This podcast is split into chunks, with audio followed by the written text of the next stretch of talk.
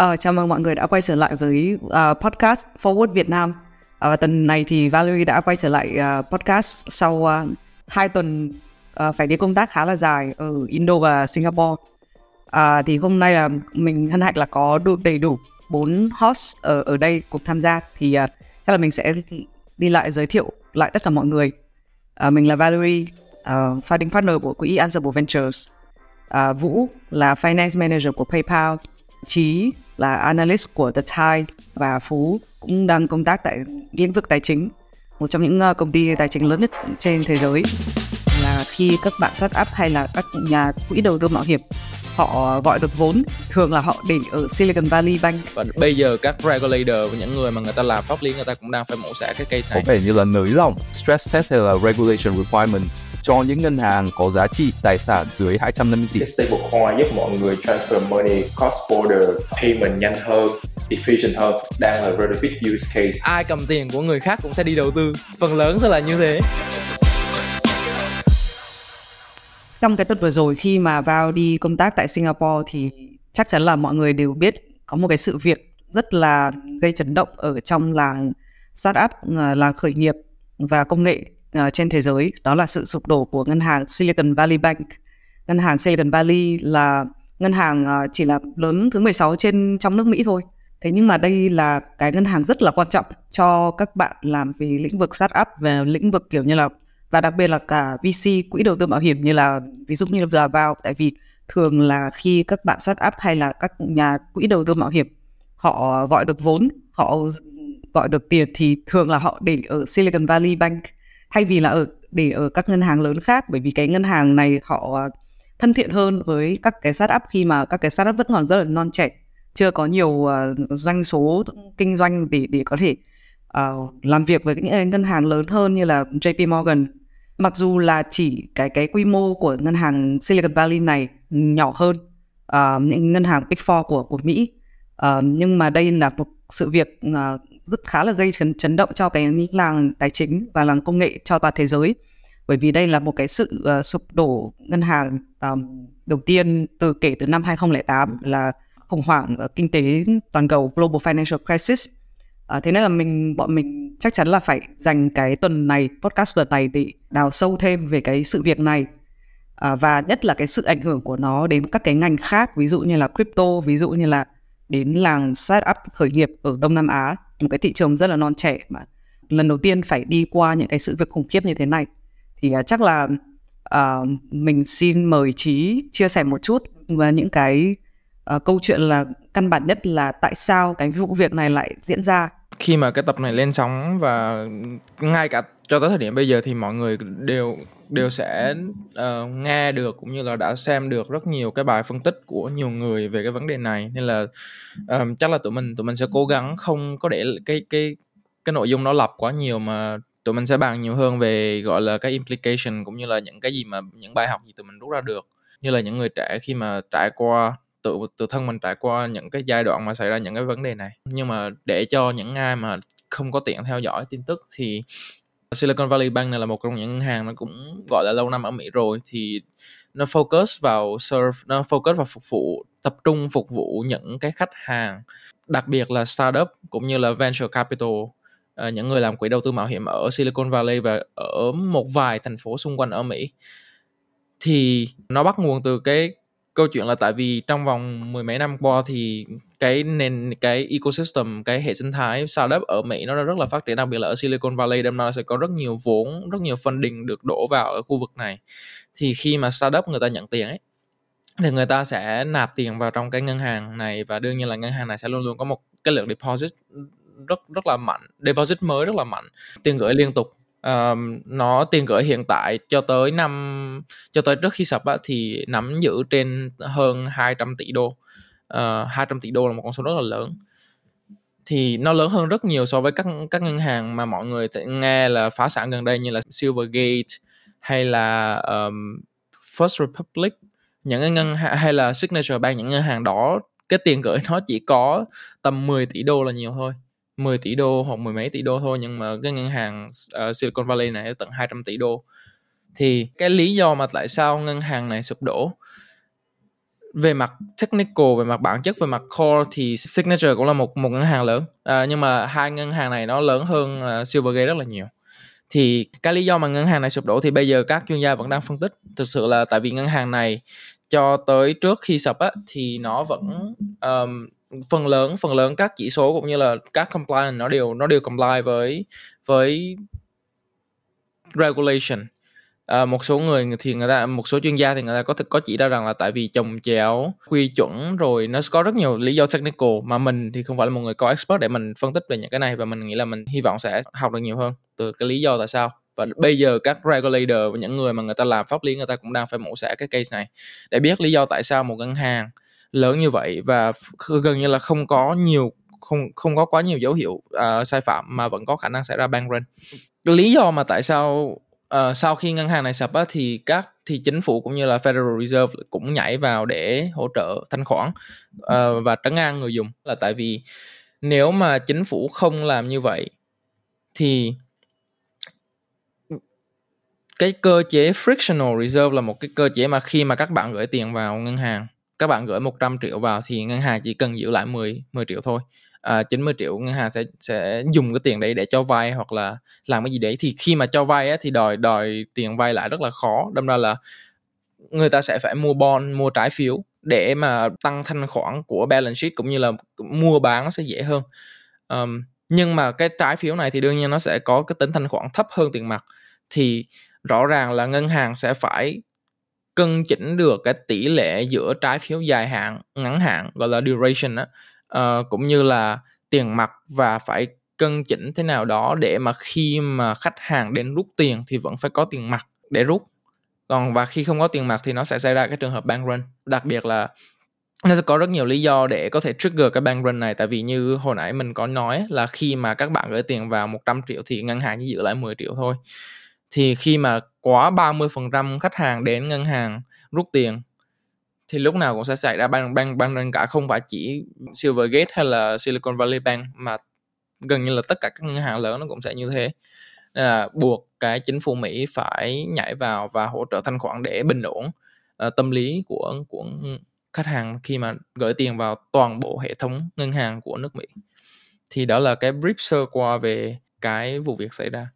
Cho các bạn theo theo như chị đang hiểu như chị giải thích là những cái tiền gửi của cái ngân hàng Silicon Valley này nó giảm một cách chóng mặt trong một năm vừa qua vì là um, uh, cái môi trường về gọi vốn cho startup nó không được dễ dàng như ngày trước nên là tiền gửi của Silicon Valley Bank cũng giảm theo.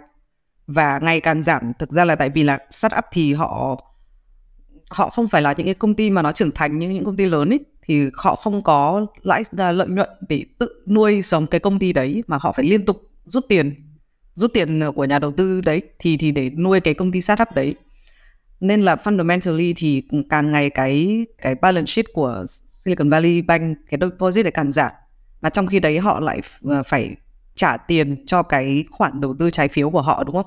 Nhưng mà cái khoản đầu tư trái phiếu này thì thực ra là là đang unrealized loss, đúng không? Chắc là Vũ có thể giải thích thêm về cái khoản đầu tư trái phiếu mà họ cái ngân hàng này nó uh, họ đầu tư vào được không? Vấn đề uh, lớn nhất của Silicon Valley Bank là họ um, trong năm 2021 là lúc mà funding funding ở ở Silicon Valley mà reach the peak thì họ cần phải tìm ra cách để mà làm gì về cái số tiền đấy ấy và họ cũng như như bao nói thì họ cũng underestimate là là 2022 là một cái ờ, năm mà gần như là không có funding và gần như là là startup sẽ chỉ tiêu tiền thôi Uh, nhưng mà trong cái thời gian đấy thì executive của Silicon Valley Bank là make decision là dùng cái số tiền thừa đấy để đầu tư vào ờ, uh, mortgage backed security với cả treasuries là là tổng uh, tổng số tiền mà đầu tư cũng phải lên đến cả trăm tỷ. Thì um, cái cái duration của mấy cái bond mà mà Silicon Valley Bank mua lại là 10 10 năm và interest rate hồi đấy.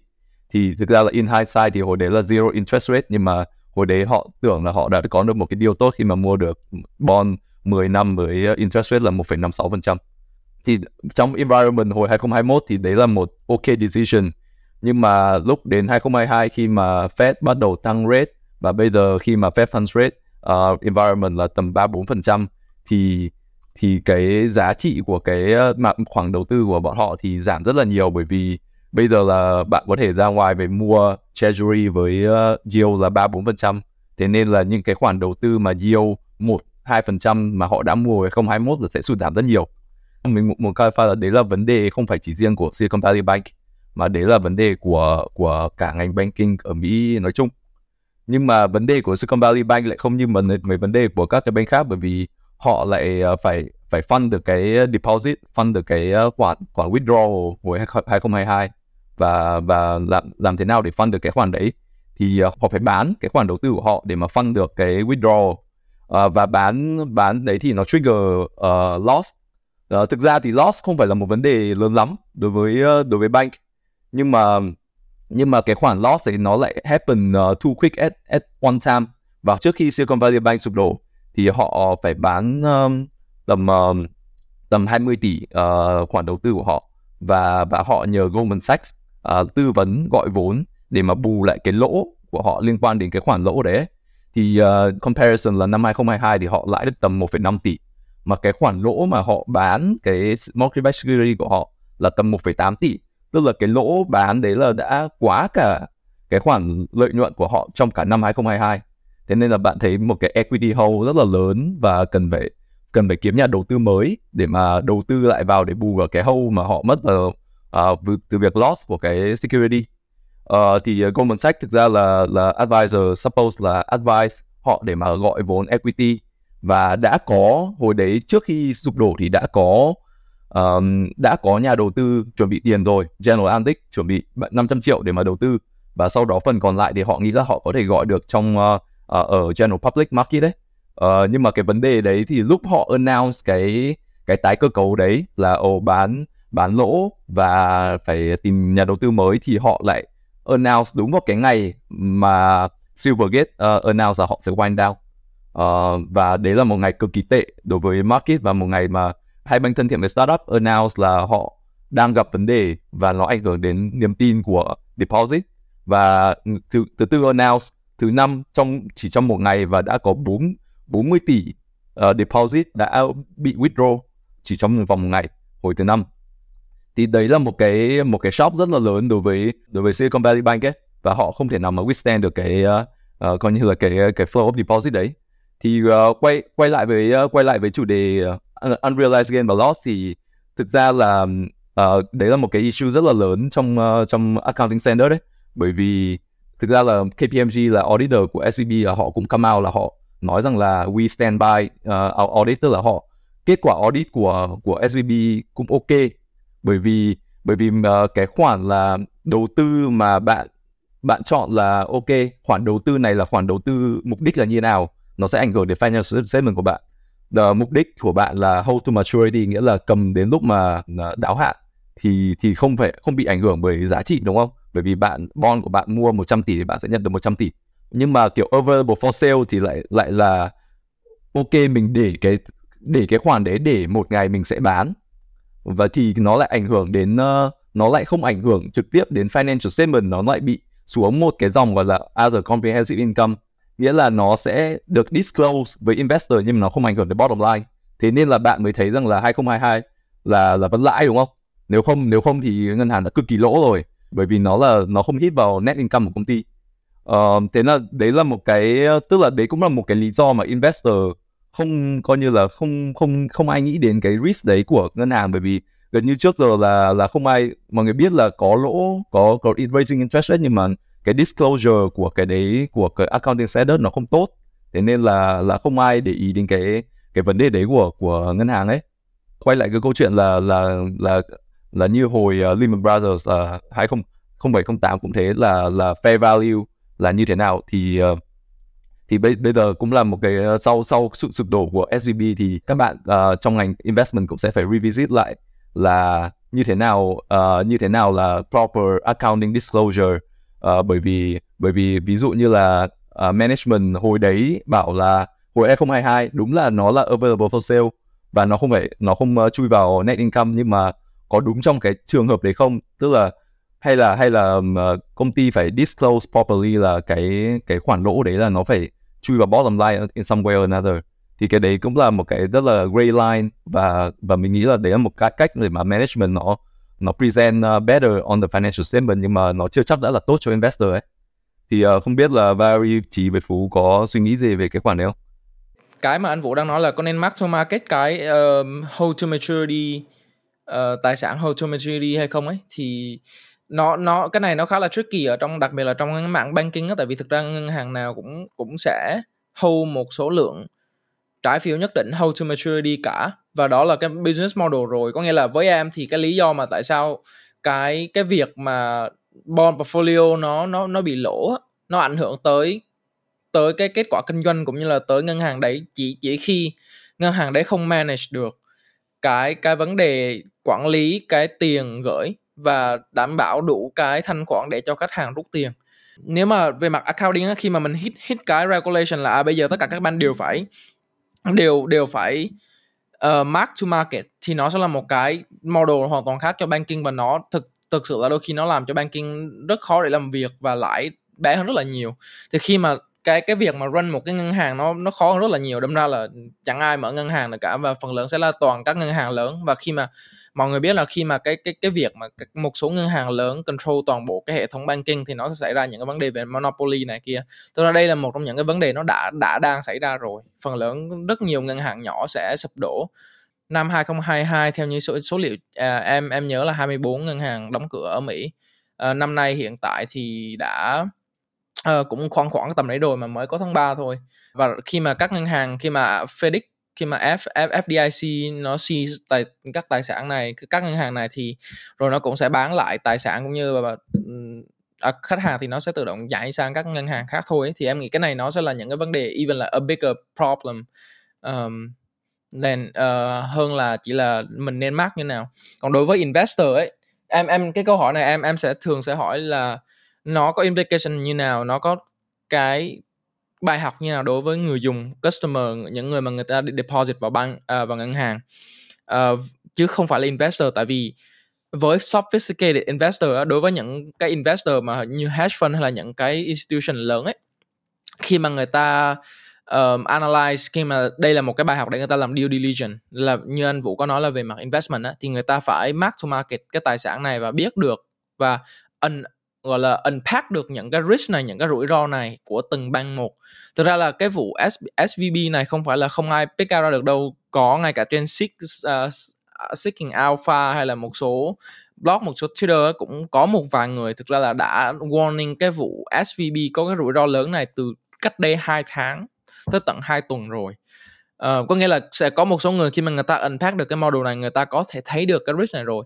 Thì với em cái risk này đối với investor không phải là một cái gì đó đáng ngại nên đây sẽ là một cái case study uh, trong ngành investment đối với em đối với những người người ta đầu tư vào mặt banking.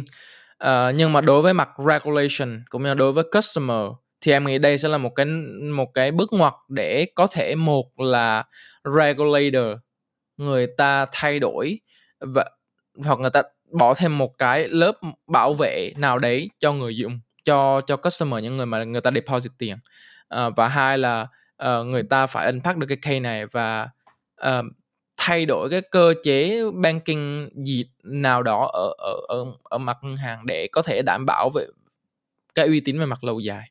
Còn nếu không thì nó sẽ là một cái case, win case low key win case dành cho crypto cũng như là blockchain tại vì um, that's the whole point của của industry mà. Thì theo như mình thấy thì mỗi mỗi lần có một cái crash hoặc một cái black swan event thì nó sẽ luôn luôn khác như lần trước. Thật là dù với mình có học, bài học như thế nào, nhưng mỗi lần sau như vậy, mọi người thấy Lehman Brothers xong rồi, crypto crash xong tới lần này nữa, tức là sẽ có lúc người predict được predict được cái đó, nhưng mà lần tiếp theo sẽ ra, sẽ luôn có something that happen nhưng mà mọi người lại tưởng nó là sẽ không nguy hiểm, nhưng mà khi dẫn tới một cái crash rất là bự, thì mình muốn giải thích sơ về cái FDIC hồi nãy tí có mention cho những các bạn nào không theo dõi, mọi người không có sống ở Mỹ. Thì là ở bên Mỹ tức là nếu mọi người mà gửi deposit vào bank gửi tiền vào bank thì có một cái gọi là FDIC insurance là nếu mà bank nó bị uh, bankrupt phá sản thì cái người gửi tiền trong bank sẽ được bảo vệ cho tới một số tiền tối đa là 250 ngàn. Thì cái cái bank uh, Silicon Valley này là cũng được như vậy. Và mình thấy mình dạo quanh trên Facebook là rất là nhiều người kiểu lầm nói là 93% account của uh, Silvergate không được insure đó là không phải như vậy. Mà thật ra là 93% của khoản deposit, không được insure. Tức là tại vì những người gửi tiền vào Silicon Valley này người ta sẽ gửi nhiều hơn 220 ngàn. Tức là người ta sẽ bỏ vào vài triệu 5 triệu hoặc 10 triệu chẳng hạn. Thì chỉ là 220 ngàn của cái số 10 triệu đó sẽ được insure thôi. Đó nên mới xảy tới việc là 93% không được insure, chứ không phải là 93% của account không được insure. Và cái cái difference ở đây á, nếu mà 93% không được insure nó sẽ rất, có là big implication tại vì bạn tưởng tượng là 93% account là 93% business khác nhau. Nó sẽ là những small business small startup khác nhau và mỗi công ty đó sẽ có một cái nhóm employees khác nhau. Different uh, stakeholder group right? Different supplier different customer. Và nó impact ở trong economy rất là nhiều. Nó dây, dây tơ rễ mát ở nhau. Nên là nó nó là the slide of us mình muốn point out. Và mình quay lại cái đoạn hồi nãy anh Vũ phân tích rất là hay uh, và đưa một cái dòng timeline rất là chi tiết. Tại sao cái thằng uh, Silicon Valley này sụp đổ? Và ban đầu thì chính cái mention là thằng này có 200 tỷ ở trong balance sheet luôn tại sao lại sập nhanh như vậy? Thì rất là nhiều điểm liên quan tới cái bank này giống như bao nói nó chuyên sụp uh, phục vụ cho startup. Nhưng mà startup đoạn này thì không có funding vào thêm mà đa số chỉ là burning cash và rút tiền ra để mà trả payroll cho nhân viên. Không giống như những cái bank như là JP Morgan hoặc là Bank of America là luôn luôn có constant deposit từ customer, ví dụ như mình đi chẳng hạn hai tuần lại có lương từ công ty bỏ vào, và mình rất ít có nhu cầu rút ra, đúng không? Và search đoạn này burn rất là nhiều, và nhiều search. Thật ra founder sẽ được cảnh báo là, hey, hãy giảm cái burn rate của mày đi, tại vì trong vòng 2 năm tới sẽ rất là khó để mà mày bỏ thêm vốn. Nên là bây giờ nếu mà sa thải được thì cứ sa thải hoặc là giảm tiền lương của những người là đã cấp cao nhiều hơn để vượt qua cái mùa đông. Startup này đã thì nhiều startup hình như là đã không làm như vậy, không có được một cái kỷ luật và cắt giảm. Nên là chắc chắn là đánh vào cái lượng customer deposit của Silicon Valley Bank. Và như bọn nói thì 2021 thì lãnh đạo của Silicon Valley Bank có chọn quyết định là đầu tư rất là lớn vào hold to majority securities. Thì mình thấy là nó nó cũng không không quá là sai. Nếu mà trong trong environment lúc bấy giờ thật ra rất rất là khó để predict. Nếu mà sẽ là 200 tỷ người ta đầu tư tầm 91 tỷ tầm một nửa tỷ và hold to maturity. Và một phần tầm 26 tỷ là hơn 10% và available for sale securities. Thì mình thấy cái cái, cái số này vẫn là tạm ổn đi. Giờ hai side thì mình add crash rồi có lại 14 tỷ trong cash là gần như là 27 30 phần trăm trong cash đúng không? Thì như fractional reserve chỉ đã nói thì phần lớn mọi người chỉ nghĩ là tầm 10 phần trăm của cái bank người ta có bị rút ra rất là nhiều thôi. Nhưng mà trong cái environment này khi mà bị uh, startup ít bỏ tiền vào xong rồi người ta đọc báo cáo tài chính xong người ta đâm lây xong rồi Silvergate Bank sụp đổ rất là nhiều thứ xảy ra một lúc làm cho ảnh hưởng tới niềm tin của mọi người vào bank chứ mà không nếu mà để im thì mình nghĩ là nếu người ta có rút ra thì cái để available for sale người ta bán thì vẫn có được uh, đủ tiền để mà cover cái đó. Còn hold, hold to maturity thì mọi người biết trong fixed income người ta không không có đo theo cái dòng gọi là interest rate người ta có cái thuật là duration. Tại vì mỗi lần interest rate tăng thì cái giá của uh, bond của bạn sẽ phải đi xuống. Nhưng mà nếu bạn cầm cái bond đó tới maturity thì nó sẽ không bị ảnh hưởng về mặt giá bán ra. Đây là nó thực người ta mark như vậy và nó sẽ không bị vào cái other comprehensive income luôn. Thì mình chỉ muốn point out đó lại là mình thấy là cái cái đoạn đó người ta bỏ 50 phần trăm vào đó cũng not too bad để mà gọi là để cái, cái bank này đã outperform những cái bank khác ấy. nhưng mà chỉ là tình cờ là rất là nhiều vụ rút tiền một lúc nên là cái khoản 40 tỷ cash là available for sale security không có cover nổi. Và một khi mà người ta đã rút như vậy thì hold the majority secure đó là rất là under the water luôn. Người ta không thể bán cái đoạn đó được. Nên là chỉ cần cái bank này có đủ thanh khoản để cover thôi và cái hold to maturity securities nó mà đáo hạn được thì mình nghĩ sẽ không bị cái đó nữa. Và quay lại cái topic mà chỉ là viết bài và đi có một debate nhỏ nhỏ là cái này là vấn đề về thanh khoản chứ không phải là vấn đề về credit risk. Tức là những cái securities mà cái bank về cầm rất là high quality.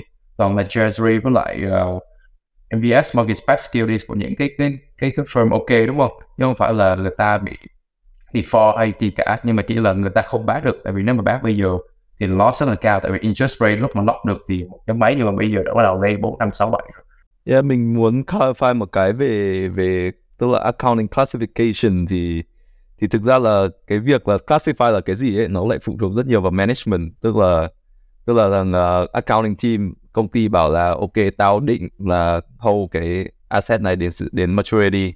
Đúng không? Thì sẽ được classify là hold to maturity. Nhưng mà câu hỏi lại là management hay là executive team có decide được cái đấy không? Khi mà market environment tệ như thế này thì đây là một câu hỏi rất là khó bởi vì ok thì tôi bảo là tôi muốn ờ, cầm cái này đến ờ, đáo hạn nhưng mà bây giờ nếu mà trong trường hợp có một phần tư deposit của tôi rút ra thì tôi vẫn phải bán cái tài sản đấy mà bù vào. Thì cái đấy cái đấy thì nó lại được cover under a stress test của the Fed. Uh, thì uh, thì các banh ở Mỹ sau 0708 thì thực ra là cũng đã có nhiều thay đổi về mặt accounting lẫn stress stress requirement ấy nhưng mà tại sao SBB lại bị under scrutinize thì có một cái uh, đạo luật hồi Trump lên là là uh, Vũ đọc sơ qua thì thấy là có vẻ như là nới lỏng cái stress test hay là regulation requirement cho những ngân hàng có giá trị tài sản dưới 250 tỷ. đấy là từ là policy in general của Republican Party thì rất là rất là less regulation và để cho more prompt Ờ, uh, more pro là free market nhưng mà vô hình chung nó lại ảnh hưởng đến cái việc là những cái ngân hàng bé tức là relatively nhỏ như là như là Silicon Valley Bank lại là go under the radar mặc dù là về asset là bé nhưng mà lại về ảnh hưởng đến system thì lại cực kỳ lớn và và bạn có thể tưởng tượng là thực ra là 250 200 tỷ của SVB thực ra là rất là bé so với size của những ngân hàng gọi là systematically important như kiểu JP Morgan, CD hay là BMO ấy. Có thể là bây giờ chuyển sang vào có thể nói xem là tại sao kiểu SVB mặc dù là bé như thế mà lại mà lại có thể uh, làm cho coi như là bây giờ FDIC còn phải vào và gần như là phải make decision over the weekend là phải guarantee tất cả các cái số tiền deposit gửi. Nếu không thì sẽ có một cái impact rất là rất là ảnh hưởng rất lớn đối với nền kinh tế Mỹ ấy. Mặc dù là mặc dù là size của nó cực kỳ bé. Yeah, thì mình cũng muốn nói về những cái hậu quả có thể trong tương lai. Thì cái cái sự việc này nó tạo ra rất là nhiều nỗi sợ hãi. Thì chính bản thân mình cái tuần đấy mình đi cũng gọi là ừ, gọi vốn thêm một chút nữa. Ở Singapore thì cũng có một số uh, những cái câu chuyện uh, hoặc hoặc là những cái cuộc gặp gỡ đối với nhà đầu tư một số um, family office ở Mỹ mình đã nghĩ là rất là gần đến cái giai đoạn là họ sẽ đầu tư cho mình rồi. Vì là mình cũng gặp họ từ rất lâu và họ cũng rất là thích Việt Nam rất là thích emerging markets. Và bản thân họ thì là Asian American và họ cũng có nguồn gốc là một chút uh, có liên quan đến Việt Nam. Thì họ rất là thích đầu tư vào quỹ của mình rồi. Nhưng mà chỉ trong đúng vài tiếng khi mà mình vừa đáp xuống Việt Nam thì uh, họ gửi luôn một cái email là họ muốn dừng lại tất cả những cái hoạt động đầu tư trên toàn thế giới luôn. Không không cần thiết là là ở Mỹ ở Silicon Valley hay là ở châu Á? Bởi vì là họ muốn xem là cái sự việc này nó diễn biến đến đâu. Vì vậy mọi người có thể thấy là mặc dù cái trên trên con số thôi nó khá là nhỏ với cái nền kinh tế Mỹ. Thế nhưng mà cái cái domino effect nghĩa là hậu quả về cái nỗi nỗi sợ hãi và cái mất lòng tin ở ngân hàng Mỹ nó rất là khủng khiếp. Và bây giờ ấy các kiểu như là các startup ở ở Đông Nam Á kiểu Singapore, Việt Nam, Indo các thứ họ đang kiểu hỏi nhau là liệu chúng ta có nên tiếp tục nuôi cái giấc mơ là IPO ở Mỹ hay không? Bởi vì là bản thân cái ngân hàng hệ thống ngân hàng Mỹ đã lung lay như thế này rồi.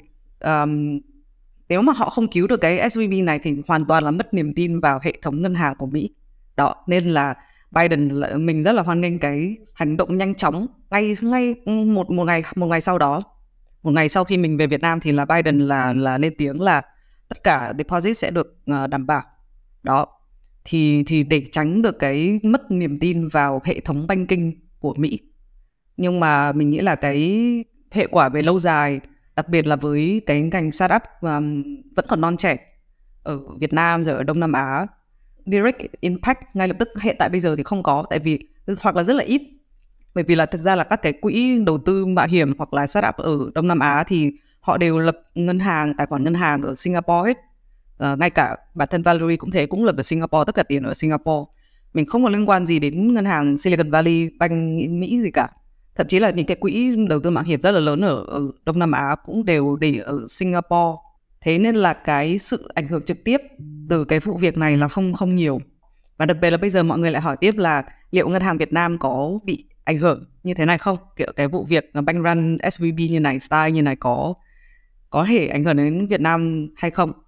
Uh, thì mình không phải là một người quá giỏi về uh, economic policy về về về kinh tế vĩ mô. Nhưng mà uh, mình tin là sẽ không ảnh hưởng. Uh, mặc dù là uh, Mỹ là một cái đối đối tác trading um, rất là lớn của Việt Nam lớn nhất đúng không? Đối tác uh, export um, mình xuất khẩu cho Mỹ là nhiều nhất trên thế giới. Mặc dù là có thể là nhìn bên ngoài có thể là nhỏ như này nhưng mà mình mình nghĩ là sẽ tác động khá là khá là lớn nhưng mà cái sự việc tương tự có xảy ra ở Việt Nam hay không thì mình không nghĩ vậy bởi vì là à, nếu mà mọi người nhìn vào Silicon Valley Bank thì họ có khoảng 45% à, trong cái tài sản là đầu tư vào cái trái phiếu đấy đúng không? Thì tổng tài sản của các ngân hàng Việt Nam mà đang đang listed ấy, theo như vào vừa tìm hiểu thì uh, họ chỉ có khoảng 6 à 2 đến 6% là đầu tư vào trái phiếu chính phủ mà thôi. Thì cái tỷ lệ này nó rất là thấp thì mình sẽ phải tìm hiểu thêm là liệu có một cái tương lai như thế này không nhưng mà mình thì khá là tin tưởng vào cái tương lai là sẽ không có một cái sự việc như này ở Việt Nam hay là ở Đông Nam Á và đặc biệt là Singapore. Singapore thì họ làm rất là chặt monetary authority của Singapore còn chặt hơn, chặt chẽ hơn hệ thống tài chính của Mỹ rất là nhiều. Thì mình đã mình đã trải qua những cái fundraise rồi là những cái gọi là compliance với Singapore thì mình thấy là làm việc để comply được với Singapore thì thực ra là chặt chẽ hơn Mỹ rất là nhiều. Ngày xưa mình cũng là ừ, CPA accountant nên là uh, tất nhiên là về financial reporting thì uh, mỗi mỗi một management có thể nghĩa là um, argue là cái cái mà họ đang làm là đúng luật đó thì nó khá là very light theo như vũ đã mention đấy nhưng mà có một cái sự việc nữa là ờ, uh, USDC là cái đồng stablecoin của Circle cũng bị ảnh hưởng đúng không? Cũng bị depact trong cái cuối tuần đấy đúng không? Tại vì là Circle có gửi tiền ở Silicon Valley Bank. Thì mọi người nghĩ là đây tương lai của crypto sẽ về đâu sau cái Silvergate rồi sau cái SVB này? Um, cụ thể cái vụ uh, siêu uh, Circle USDC á, thì là uh, 25% 25% reserve của USDC thì là tiền mặt. Và 25% đấy được gửi spread out 6 ngân hàng khác nhau ở Mỹ. Thì trong đó có 3,3 tỷ đô hay 3,7 tỷ đô gì đấy là gửi ở SVB trước khi mà được uh, chính phủ step in và re- regulate á và guarantee cái tiền gửi á thì cái đồng USDC bị depack nhẹ về mức không hình như là thấp nhất là 0.88 đô à, uh, 0.88 gọi là 88 cent on on a, on a dollar um, thì thực ra đây nếu mà đối với những người mà người ta người ta có vững về fundamental và những người mà người ta kiểu risk risk taker thì người ta sẽ arbitrage những cái khoản này rất là nhiều. Chỉ tin là có rất nhiều đội arbitrage kiếm được rất nhiều tiền ở trong cái thời điểm mà nó depack tại vì rồi là mọi người có thể hiểu là khi mà một ai đấy bán với giá 0.88 thì sẽ có người mua ấy. Và những người mua đấy bây giờ nó make hold đi, đi về lại mất một đô thì nó sẽ là rất nhiều tiền. Thì đương nhiên nó sẽ có những cái những cái như vậy xảy ra. Cái câu chuyện hồi nãy vào nói là nó ảnh hưởng như nào? Thì em nghĩ là nó ảnh hưởng rất nhiều tới cái certainty cũng như là nó bắt buộc investor phải bắt đầu factor in những cái risk mà trước đây thường mọi người sẽ thường ignore tại vì nó relatively small. Uh, ví dụ như là cái risk về mặt bỏ tiền vào ngân hàng khi mà construct portfolio nó sẽ có một khoản cash. Bây giờ cash cũng phải là factor vào là cash cũng có thể bị mất đi. Uh, và đương nhiên là nó sẽ ảnh hưởng tới rất nhiều cái model về valuation cũng như là những đặc biệt là across across asset luôn um, thì người ta phải restructure lại người ta phải revalue lại toàn bộ portfolio người ta cũng như là nó tăng cái tính uncertainty lên. Mà khi cái tính uncertainty của asset nó tăng lên á thì nó sẽ làm tăng cái cái biên độ dao động cái volatility của market lên. Em nghĩ là đối với ngân hàng ở Mỹ thì nó với em nó vẫn sẽ an toàn hơn ngân hàng ở các ở ở mọi các nước khác tại vì nó luôn luôn có chính phủ Mỹ bảo trợ. Thì chính phủ Mỹ thì đương nhiên là tại vì cái đồng US dollar là cái uh, reserve currency world reserve currency mà uh, Silicon Valley cũng như là cái uh, Silicon Valley Bank cũng như là cái câu chuyện về nhiều ngân hàng ở Mỹ thì nó sẽ là một cái một cái rủi ro về mặt hệ thống. Hệ thống ở đây nó không phải là uh, toàn toàn hệ thống sẽ không có tiền cho mọi người rút tiền tại vì sẽ luôn luôn có cách giải quyết những cái đấy nhưng mà phải trấn an được người dùng và những người gửi tiền thì mới mới giúp cho các ngân hàng bé không phá sản được. Tại vì chỉ có mention là cái, cái fractional reserve á không có ngân hàng nào người ta có gần như là 50% tiền mặt của mọi người bỏ vào cả. Và nên mà bây giờ nếu mà người gửi tiền không có lòng tin á, chỉ cần sáng thứ hai ngày hôm đấy thôi, tất cả mọi người đều sẽ ùa ra cái các regional bank, những ngân hàng nhỏ rút hết tiền bỏ vào ngân hàng lớn. Và không có một ngân hàng nào có tiền cả. Không có một ngân hàng nào có đủ tiền cả và bank run nó sẽ nó nó sẽ diễn ra một lần ở mấy ngân hàng liền. Và nó sẽ gây ra một cái system risk nó rất là lớn một cái rủi ro hệ thống rất là lớn, thì nó lớn hơn rất là nhiều. Nó nó nó nó có thể là trigger những cái như là financial crisis hay là rất nhiều thứ. Và những cái này là những cái có thể tránh được bằng việc đơn giản chỉ là step in và bảo là bây giờ ta sẽ guarantee. Thì khi mà guarantee như vậy chẳng ai rút tiền là cả, thì mọi thứ nó lại quay vào lại về cái quỹ đạo cũ. Nhưng mà cái câu hỏi là cái này có phải là một cái sustainable long term hay không? Hay là đây chỉ là một cái giải pháp kick the can down the road? Thì đó sẽ là một cái câu hỏi mà chị nghĩ là sẽ được debate khá là nhiều trong nhiều tháng tới, đặc biệt là đối với trong cái ngành banking.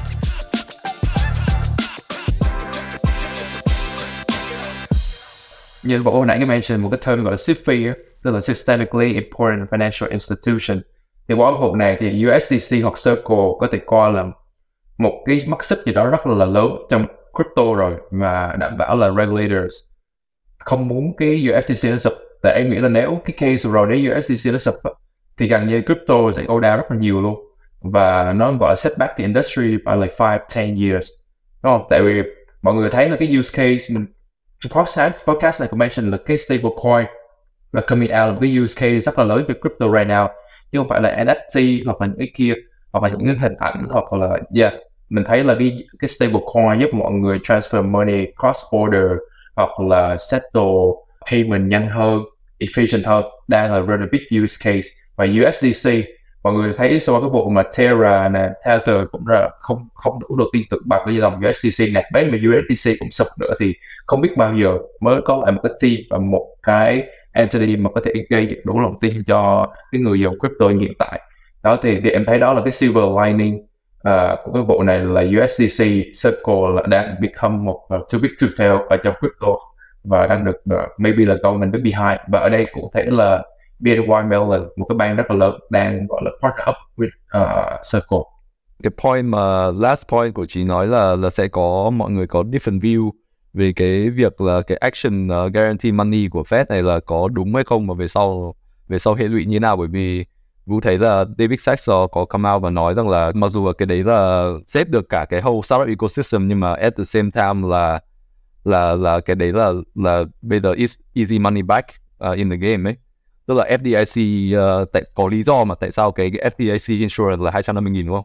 Nó là design để mà cứu những người là coi như là consumer những người bé như như mình thôi. Bình thường như mình bank account thì có 10 10 10, 10 20 nghìn là nhiều ờ, uh, 250 nghìn là một số tiền rất nhiều để mà gửi ở một bank account với những người nhỏ lẻ như mình.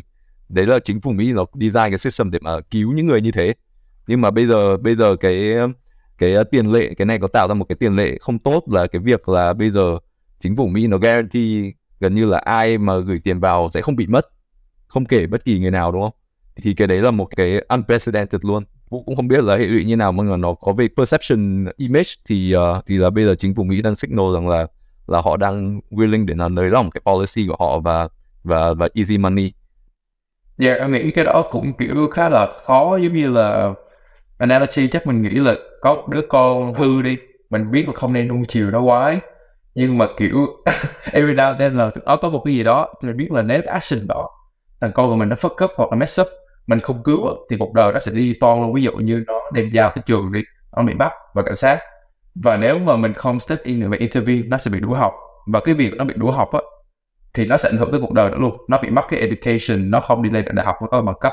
Thì maybe cái case này á, nếu mà không government không step in vào thì đương nhiên nó sẽ uh, bảo vệ cái gọi là free market đi để bảo fair với mọi người đúng không? Tại sao lại là cứu bank này ví dụ bank accept thì sao? Cứu hay không? Hoặc là mà ý là... là có thể step in tất nhiên là step in nhưng mà cái tự nhiên là 250 nghìn bây giờ là unlimited. Nó khác là step in 250 nghìn mà đến một triệu chẳng hạn.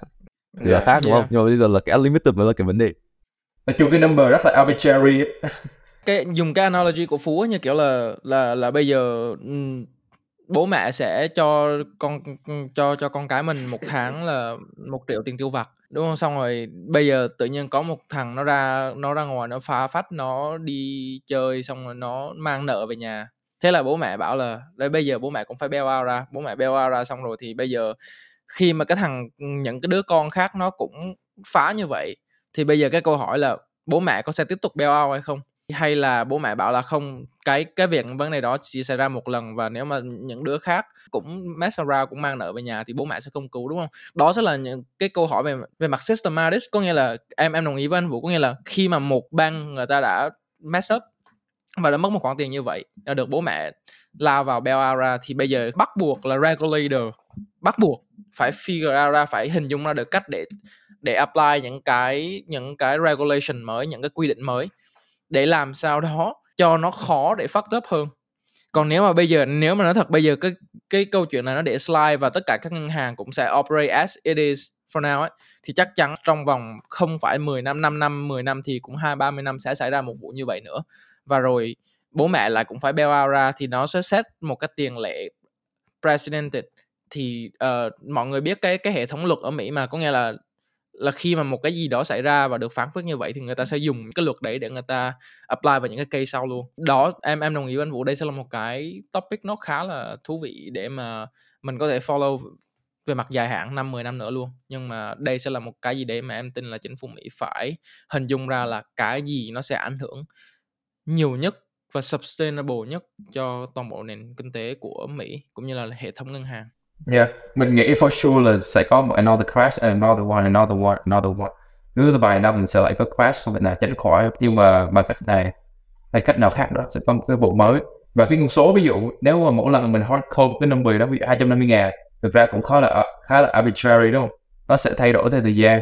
Có thể người ta ví dụ regulators nhìn vào cái chart là ok 250 ngàn là một con số và 80 phần trăm của người sẽ khó reach tới chẳng hạn người ta sẽ nhìn với data nào đó để người ta quyết định số đó. Nhưng mà nếu mà money supply nó tăng lên hoặc nó đi xuống thì con số nó chắc chắn sẽ dao động. Nên là nếu mà mình hard code một cái number thì uh, mình nghĩ nó khó apply cho từng cái bank ví dụ bank này cái người depositor 200 ngàn hợp lý nhưng mà những cái bank kia thì maybe phải một triệu hợp lý hơn rất là khó. Nhưng mà mình quay muốn quay lại cái Silvergate với lại Signature thì hai cái thằng bank này thực sự rất là quan trọng với với crypto industry mà có thể là nhiều người không biết tại vì nó là brand cái crypto infrastructure. Mà cụ thể ở đây là settlement layer tức là cái cái lớp hạ tầng mà giúp uh, settle down cái cái transaction hoặc là payment hoặc là on ramp off ramp từ crypto ra fiat và từ fiat ra lại crypto.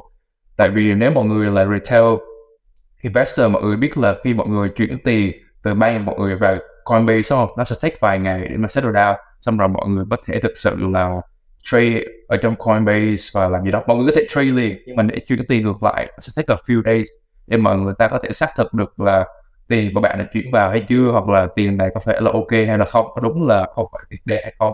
Thì cái thằng Silvergate và Signature này á là nó giúp cho những institutional investor tức là chúng ta thì ít hơn nhưng mà những người institutional investor người ta sẽ move là millions, hundreds of millions hoặc là even là billions of dollars mỗi lần trade như vậy thì cái cái lượng mà thanh khoản người ta nó cần thiết đúng không? Tại vì người ta rút tiền ra một cái investment này người ta đẩy vào một bộ khác. Hoặc là rút tiền ra khỏi cái crypto người ta đổ vào treasury hoặc là uh, mortgage backed security. Với mình một ngày ví dụ mình bỏ một ngàn cái nó không cho mấy phần trăm biết không bao nhiêu nhưng mà với người ta 100 triệu thì cái đó số tiền rất là khổng lồ. Và với việc mà hai cái bank hai cái bank này đi xuống thì cái infrastructure người ta đang run lâu nay á gọi là cái Silvergate Exchange Network với lại một cái là Signature Signet. Nó cũng go down theo. Thì ờ, rất là nhiều người, expert, veteran ở trong crypto industry là nó sẽ khiến crypto go back gần như là 5 years. Và nếu mà không có hai cái cái infrastructure này, thì likely là chúng ta phải dùng ACH là cái mạng lưới chuyển tiền rất phổ biến ở nước Mỹ. Và thường thường nó sẽ take vài ngày để settle down tại vì người ta sẽ gom vào rất là nhiều transaction và xử lý invest, xử lý thêm một cái nhóm và như vậy và một là nó lâu hai là sẽ tạo more costly cho mọi người để xử lý. Và với một cái ngành industry mà người ta trade 24/7 thì tất tất chắn nó là cần một cái system mà có thể settle out, settle 24/7 hiện tại như stock thì mọi người trade vào từ hai đến sáu đúng không? Thì nó không quan trọng trong crypto. Nếu bạn trade xong mà bạn không biết là tiền của bạn đã được nhận chưa hoặc là được gửi lại chưa an toàn không đương nhiên là bạn chắc chắn rất là thấp thỏm. Và đó là nó mình muốn point out là việc hai cái bank này đi xuống nó ảnh hưởng rất là nhiều tới crypto infrastructure. Cảm ơn Phú uh, tóm tắt rất là chi tiết và cụ thể cũng như là rất là chí nghĩ khá là đầy đủ về về cái Silvergate cũng như là Signature Bank. Thì cũng có nhiều người nhắn chí và hỏi cũng như là chị vào có có hỏi cái implication về những cái vụ việc này. Thì em không biết là có nhiều người có cùng view với em không hay là đã chia sẻ cái view này chưa?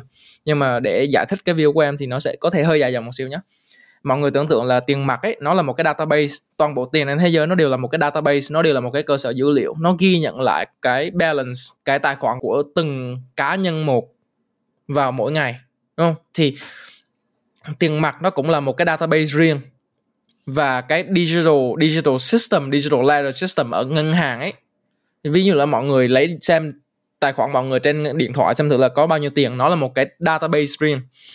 Để mà từ tiền mặt chuyển sang cái digital database thì phải đi qua bank, đi qua ngân hàng ở thời điểm hiện tại, đúng không? Và mọi người hình dung là blockchain blockchain hay là cái cái economic, cái hệ nền kinh tế của blockchain á, nó nó cũng là một cái database riêng, nó là một cái cơ sở dữ liệu riêng. Thì cái câu hỏi là làm thế nào để người dùng người ta có thể chuyển cái transfer cái dữ liệu từ cái database truyền thống là either là tiền mặt hoặc là cái database trong ngân hàng sang blockchain database, thì nó sẽ đi qua, hiện tại nó đi qua ba đường đi. Một là peer to peer, là ví dụ như chỉ cầm 1.700 đô tiền mặt, anh Vũ đang cầm một một Ethereum. Chỉ bảo là anh anh Vũ ơi, bây giờ em em muốn mua lại một Ethereum của anh bằng tiền mặt của em. Đó là peer to peer transaction, right? Đó là một cái đường đầu tiên.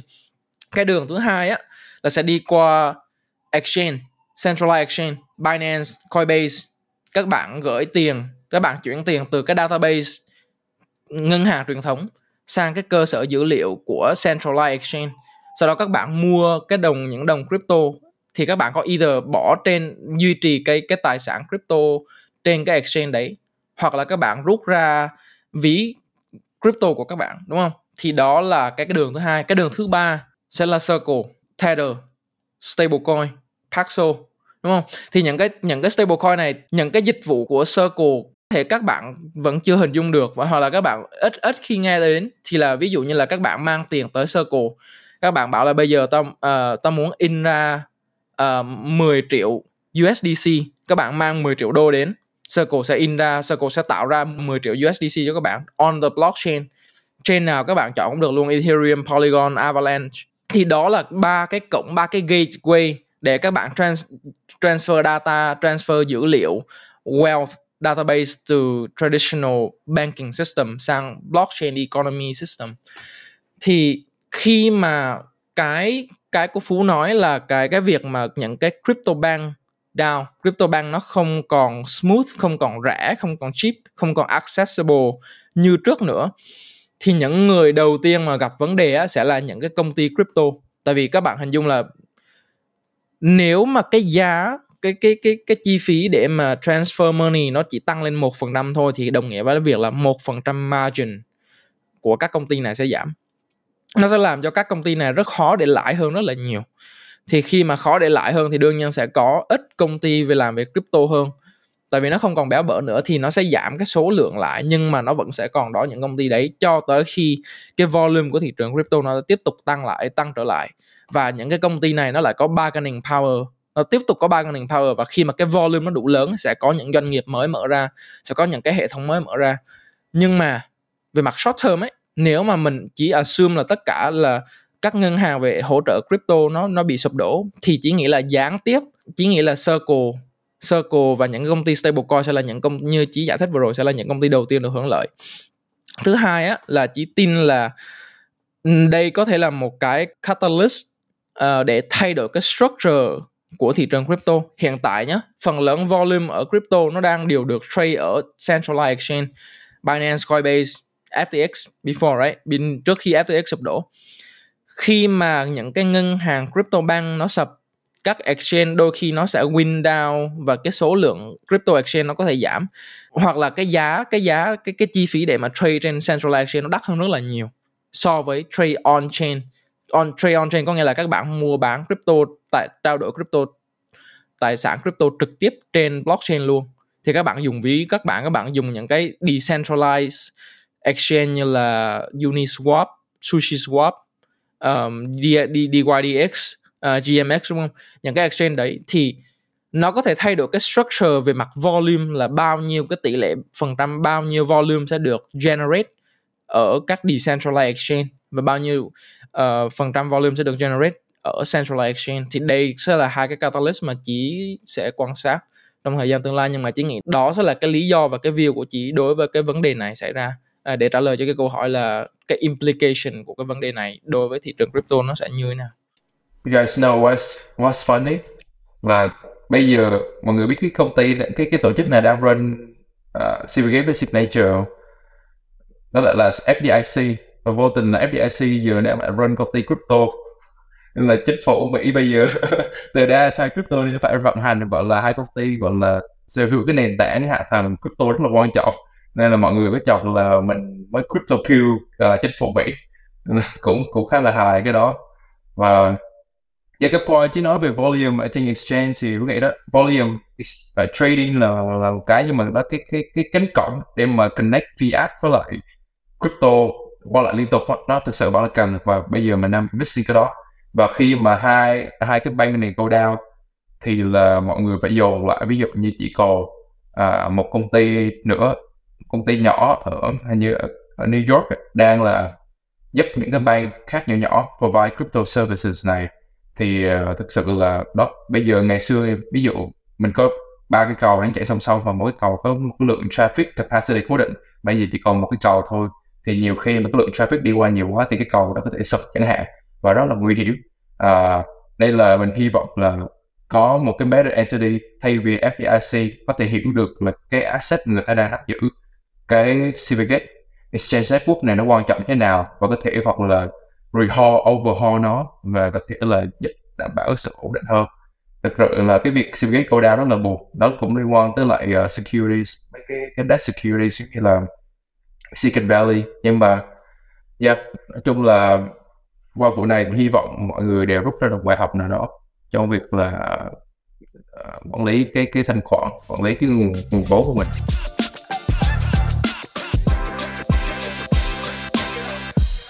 Ngoài ngoài cái ảnh hưởng của cái sự việc uh, sụp đổ của ngân hàng SVB này mình chuyển qua xem một chút về cái mô hình kinh doanh về fintech thì uh, Vũ bản thân Vũ ở đang làm trong một công ty fintech thì cụ thể những cái mô hình về kiểu fintech rồi lending nó thực ra được lợi hay là được hại từ những cái uh, từ từ cái vụ việc uh, sụp đổ của ngân hàng uh, truyền thống như thế này.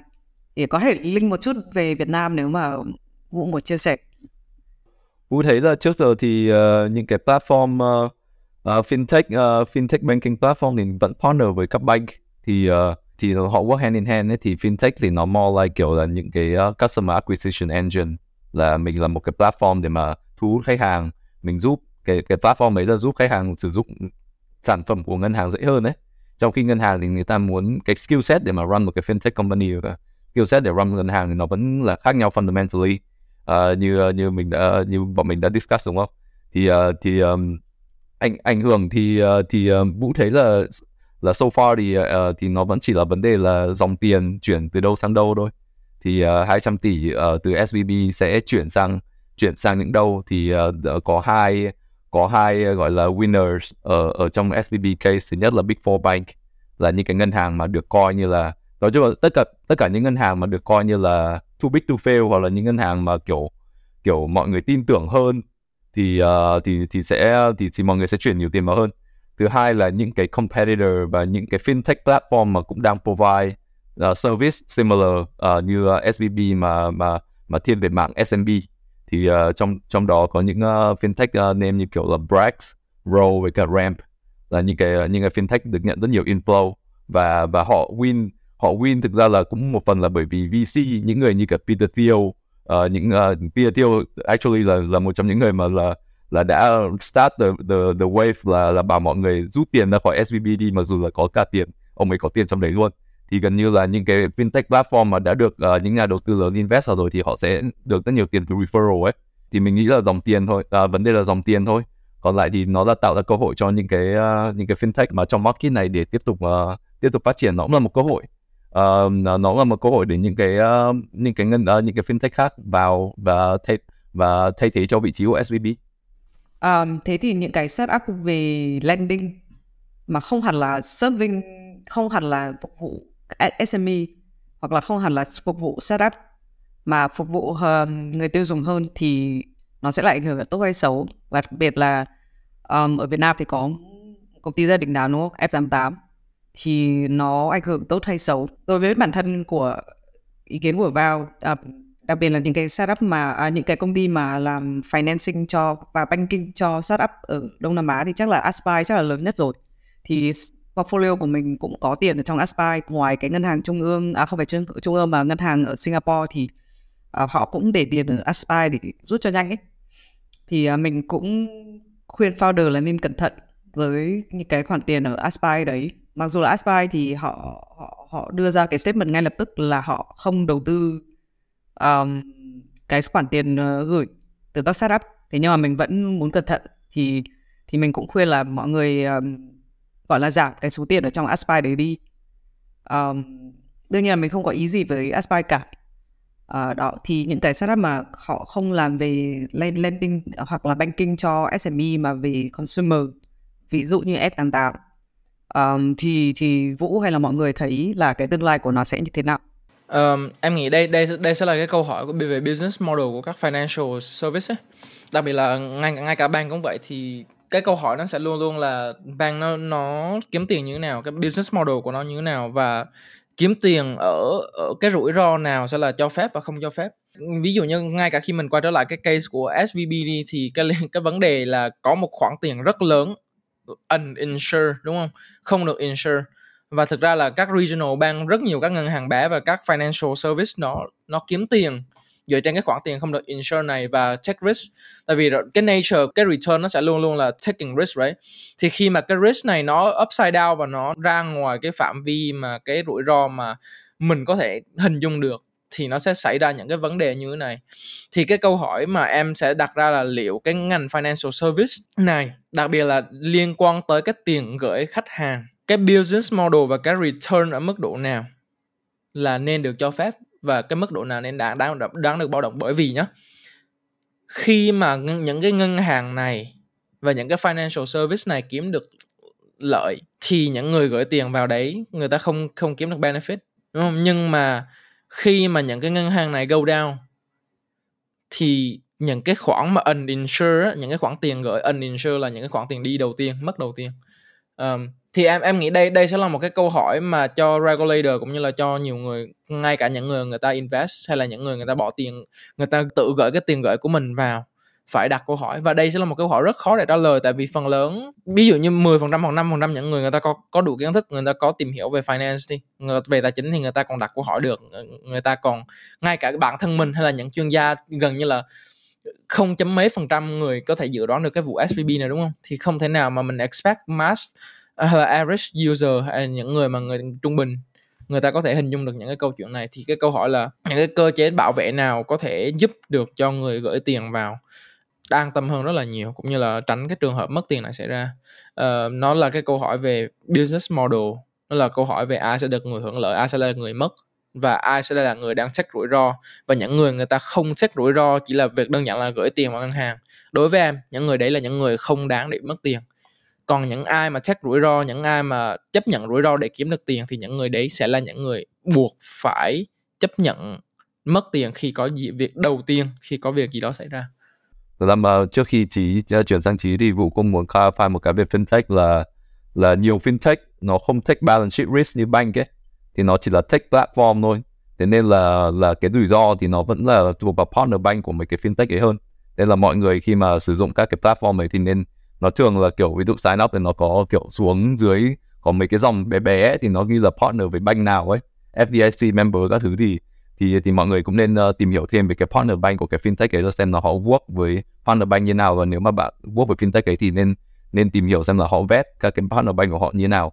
Thì uh, thì pretty sure là những cái platform như kiểu Wealthfront là họ có có kiểu hơn một partner bank và và và, ờ, và sau cái vụ đấy thì họ cũng announce là là cái tiền họ họ insure cho từng account là lên đến 2 triệu chứ không phải là 250 nghìn là chứng tỏ là họ diversify tức là customer gửi tiền vào cái platform của họ nhưng mà họ diversify cái pool của của investment vào nhiều bank khác nhau chứ không phải là chỉ một.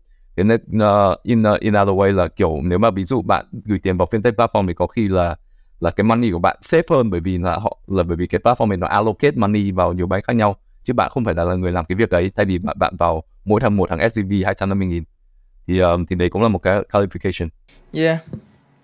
Bank uh, fintech là layer 2 của bank mà, layer 2 của bank mà. Yeah. Agree bên phủ là đó lý do tại sao mà khi mà FTX nó nó sụp là người ta bảo là không nên tại F, uh, FTX in the, another way thì cũng là một cái fintech right? nó provide platform hoặc là Coinbase hoặc là những cái exchange nó suppose là phải giữ tiền one to one deposit luôn tức là không được làm gì với cái deposit của người user cả. Nhưng mà mấy cái exchange thì trong lúc mà cái cái yield crazy yield time như vậy đem đi đầu tư take high risk xong rồi bắt tiền. Nếu mà người ta giữ deposit one to one thì không bao giờ vibrant được với những cái exchange cả.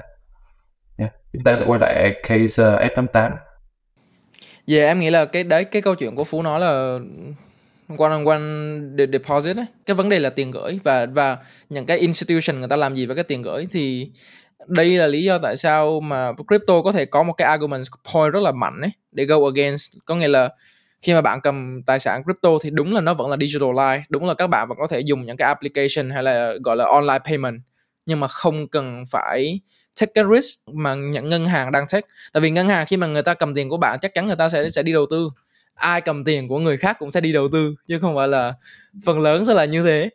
Uh, nên là khi mà mình tự cầm tiền của mình thì nó nó vẫn vẫn sẽ luôn luôn là an toàn nhất. Và em nghĩ đây đây sẽ là một cái argument case rất là mạnh cho các bạn làm trong ngành crypto.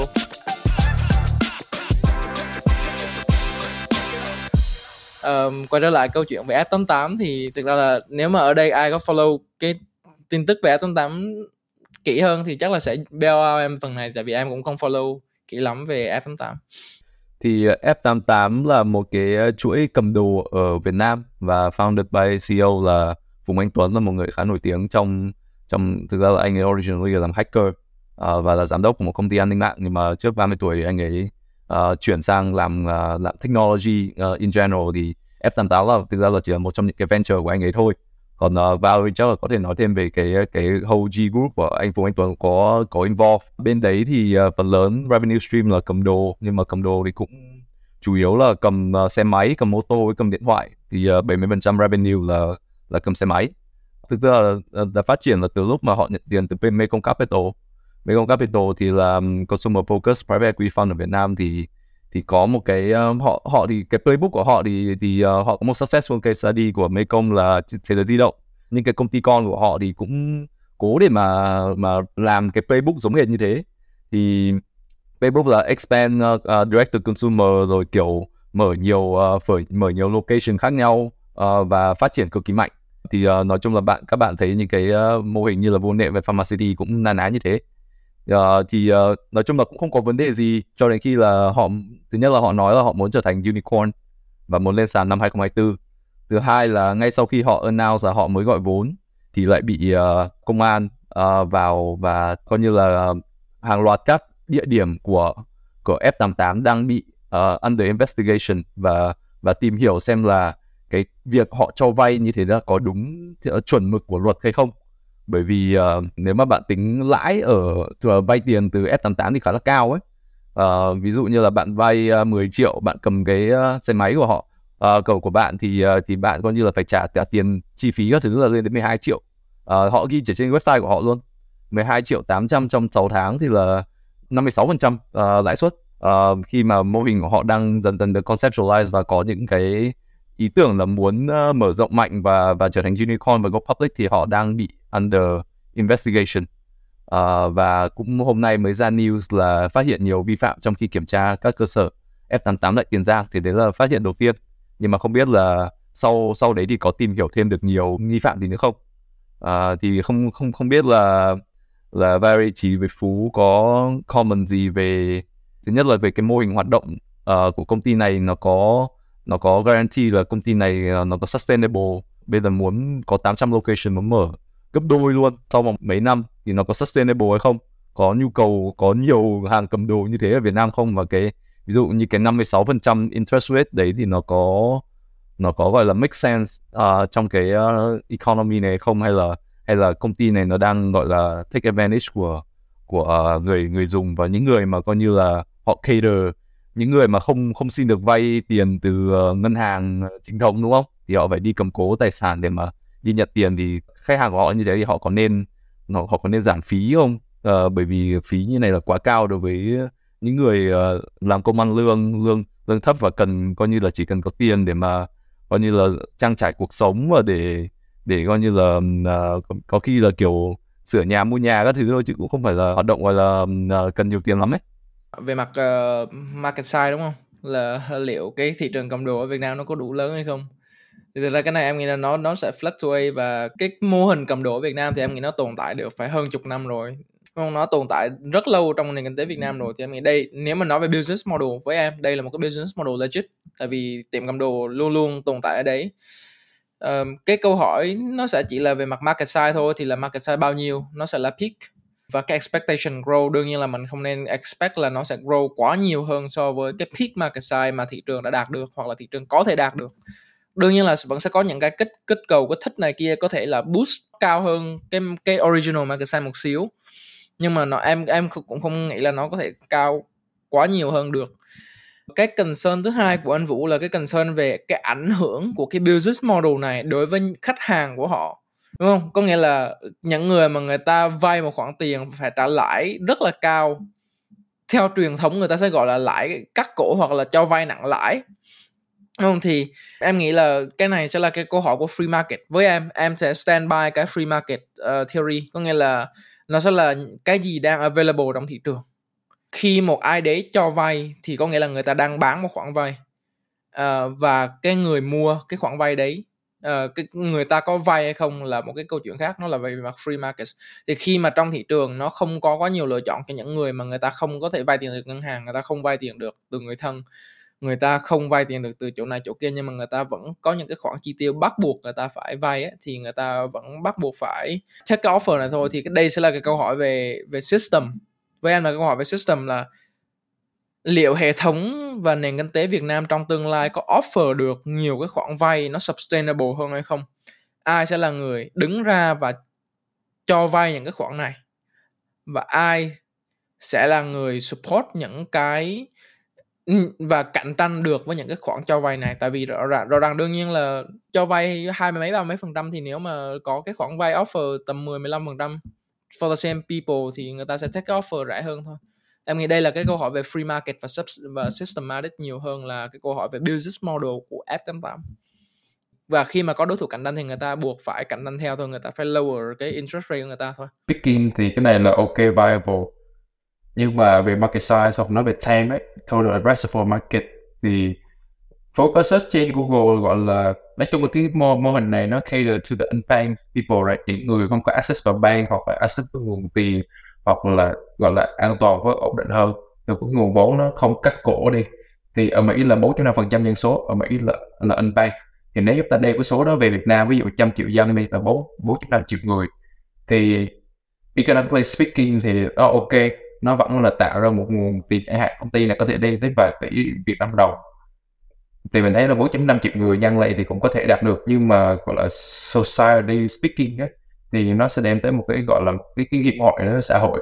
Để mọi người tưởng tượng là cái xe ấy, gọi là phương tiện nó là thiết yếu trong một gia đình rồi mà đến mức người ta phải đi cầm một cái xe tức là cái family đó really at risk. Và nếu mà người ta không trả nợ được á, thì đương nhiên là một là người ta cũng không có tiền đủ tiền sắp không đủ tiền để ăn uống luôn không đủ, không có phương tiện để đi làm. Rồi nếu mà không có phương tiện đi làm thì nó sẽ ảnh hưởng là không có income để mà đi trả nợ, đúng không?